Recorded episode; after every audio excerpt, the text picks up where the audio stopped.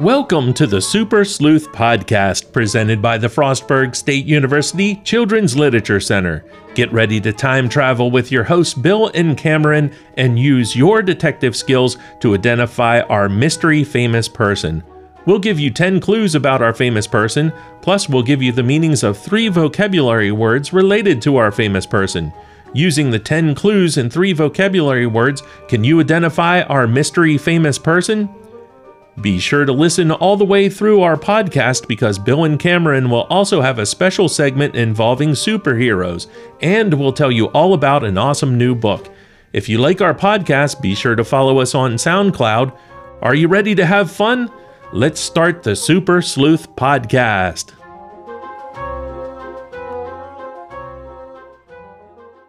Now we're ready for season four, episode two.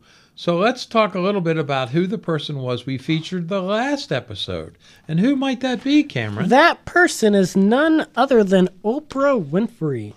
Very good. And the book that we used as reference is Who is Oprah Winfrey? written by Barbara Kramer. Let's do vocabulary. Yes. So the first vocabulary word was a noun, and that vocabulary word was obstacle and it means a thing that blocks one's way or prevents or hinders progress. The second word we were looking for was a noun. Definition is a familiar or humorous name given to a person or thing instead or as well as the real name, nickname. And the last word was an adjective, and it was luxurious and it means extremely comfortable, elegant, or endurable, especially in a way that involves great expense. And the superhero from last time was, well, it was a superhero group, but the superhero group from last time was none other than the Teenage Mutant Ninja Turtles. And now we're ready for the clues for this episode. I will begin. Clue number one I was born 1934 in Virginia, but grew up in Washington, D.C., and was named after my father's favorite watch.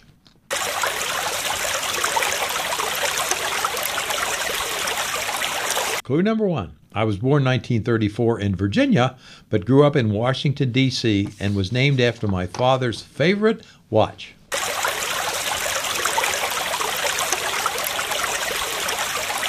Clue number two. Even though here there were plenty of nice parks in Washington, D.C., where people played tennis, basketball, and baseball, those parks were for whites only. I couldn't play in a park until I was 14.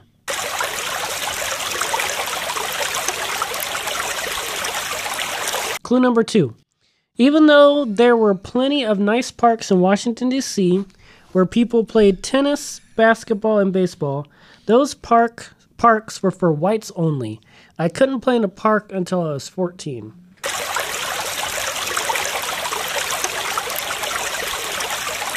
Clue number three. At first, we didn't have the right equipment, so we played with a tennis ball, then a volleyball, and finally, yes, a real basketball.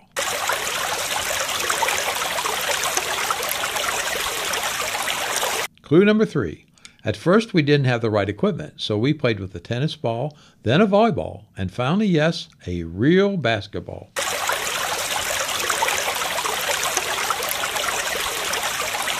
Clue number four.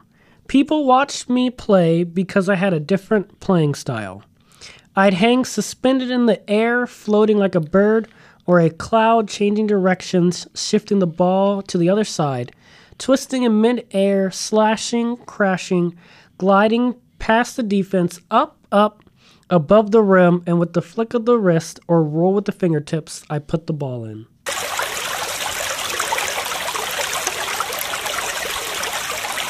Clue number four. People watched me play because I had a different playing style. I'd hang suspended in the air, floating like a bird or a cloud changing directions, shifting the ball to the other side, twisting in midair, slashing, crashing, gliding past the defense, up, up, above the rim, and with the flick of the wrist or a roll with the fingertips, I put the ball in.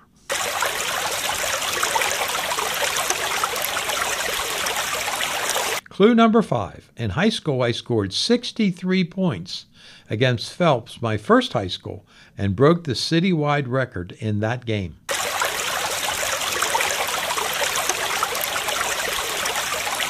Clue number five. In high school, I scored 63 points against Phelps, my first high school, and broke the citywide record in that game.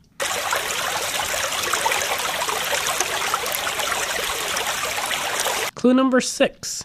After high school, I wanted to go to college, but the DC colleges wanted whites only, so I traveled west to the College of Idaho. Once again, people watched and asked me how I could make such moves. I said it is spontaneous.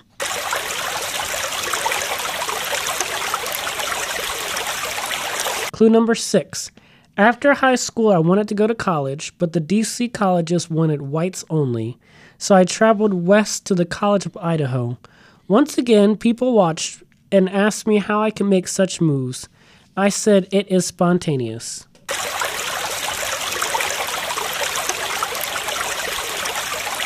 Clue number seven. In 1954, I attended the College of Idaho and led the team to an undefeated season in the conference. After one year, I transferred to Seattle University and led that team in 1958 to the NCAA Finals.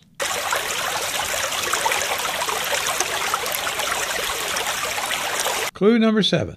In 1954, I attended the College of Idaho and led the team to an undefeated season in the conference. After one year, I transferred to Seattle University and led that team in 1958 to the NCAA Finals.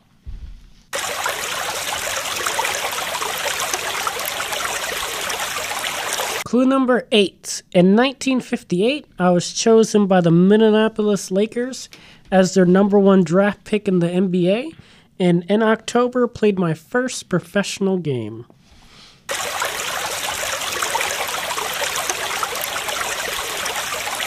Clue number eight. In 1958, I was chosen by the Minneapolis Lakers as their number one draft pick in the NBA, and in October, played my first professional game.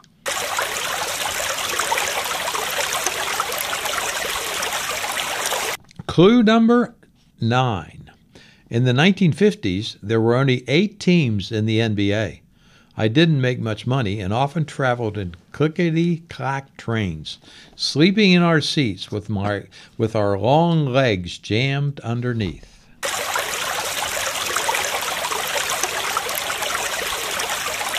Clue number nine. In the 1950s, there were only eight teams in the NBA.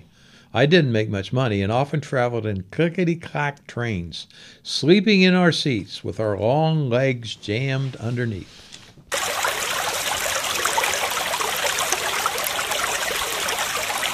Clue number 10.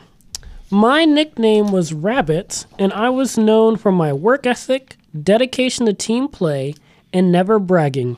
My motto was actions speak louder than words.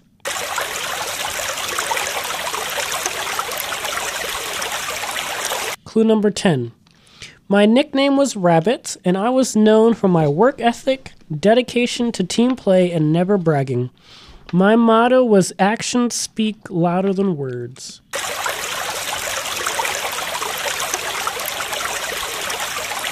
And clue number 11. After I wouldn't dress for a game because the hotels and restaurants in that city wouldn't allow African Americans to stay and or dine in their establishments, the NBA commissioner made a new rule. No NBA team would stay in a hotel or eat in a restaurant that practiced discrimination.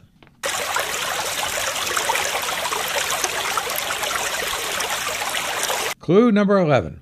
After I wouldn't dress for a game because the hotels and restaurants in that city wouldn't allow African Americans to stay and or dine in their establishments, the NBA commissioner made a new rule. No NBA teams would stay in a hotel or eat in a restaurant that practiced discrimination.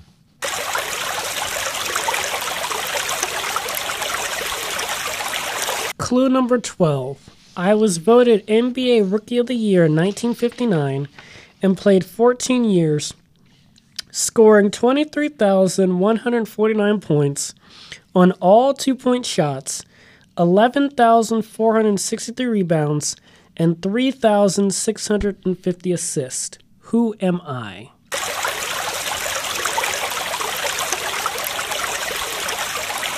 Clue number 12. I was voted NBA Rookie of the Year in 1959 and played 14 years, scoring 23,149 points on all two point shots, 11,463 rebounds, and 3,650 assists. Who am I?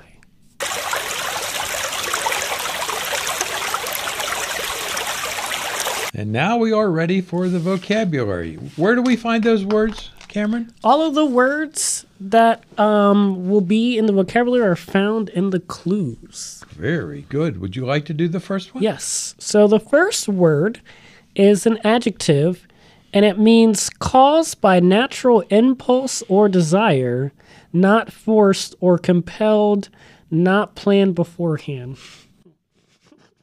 The first word is an adjective, and it means caused by natural impulse or desire, not forced or compelled, not planned beforehand.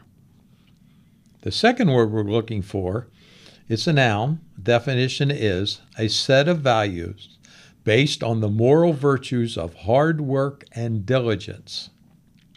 We're looking for the second word, a noun, a set of values based on the moral virtues of hard work and diligence. The last vocabulary word is a noun, and it means the act of making or recognizing differences and distinctions, making a difference in favor of or against. And I'm going to read a sentence where the word would go in the middle of the sentence. So the sentence is There was blank against the Jews in Germany. And once again, the word we're looking for is a noun, and it means the act of making or recognizing differences and distinctions, making a difference in favor of or against. And once again, um, there's a sentence that I'm going to read where the word would go in the middle of the sentence. And the sentence is There was blank against the Jews in Germany. Yes, and now it's time for the superhero. Superhero! Yay! Um, what a shirt he has yeah, on today. It's a, it's a great shirt. It's, Amazing. it's very colorful, just like this superhero. Um, so this superhero is a part of a team, and this team had four members. And just like the other three people, this person got their powers by cosmic ray.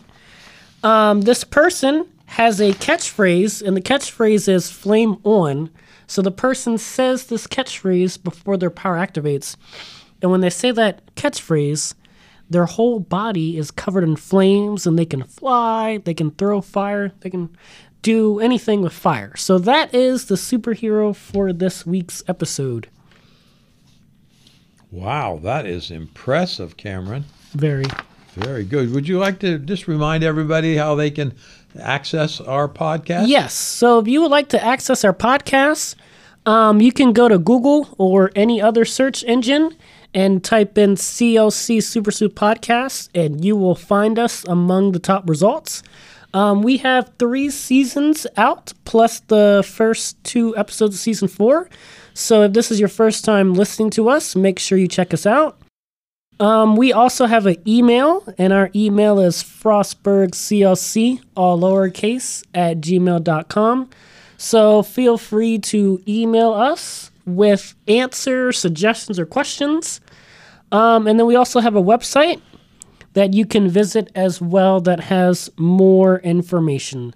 So feel free to reach out to us. Thank you. We would love to hear from you. Yes, we would. And now for a clue for our next episode. This is a famous medical doctor. Thank you, Cameron. It's been a great three seasons, and now we're starting episodes, season number four. Uh, yep. See you the next time. Thank you for listening. It's been fun, Super Sleuths. Now make sure to submit your answers to who you believe is our mystery famous person and the three vocabulary words. Also, be sure to look for future episodes of the Super Sleuth podcast on SoundCloud. And if you have any questions or comments, you can contact us on our SoundCloud page. Please join Bill and Cameron again for more time traveling, and in the meantime, great job, Super Sleuths!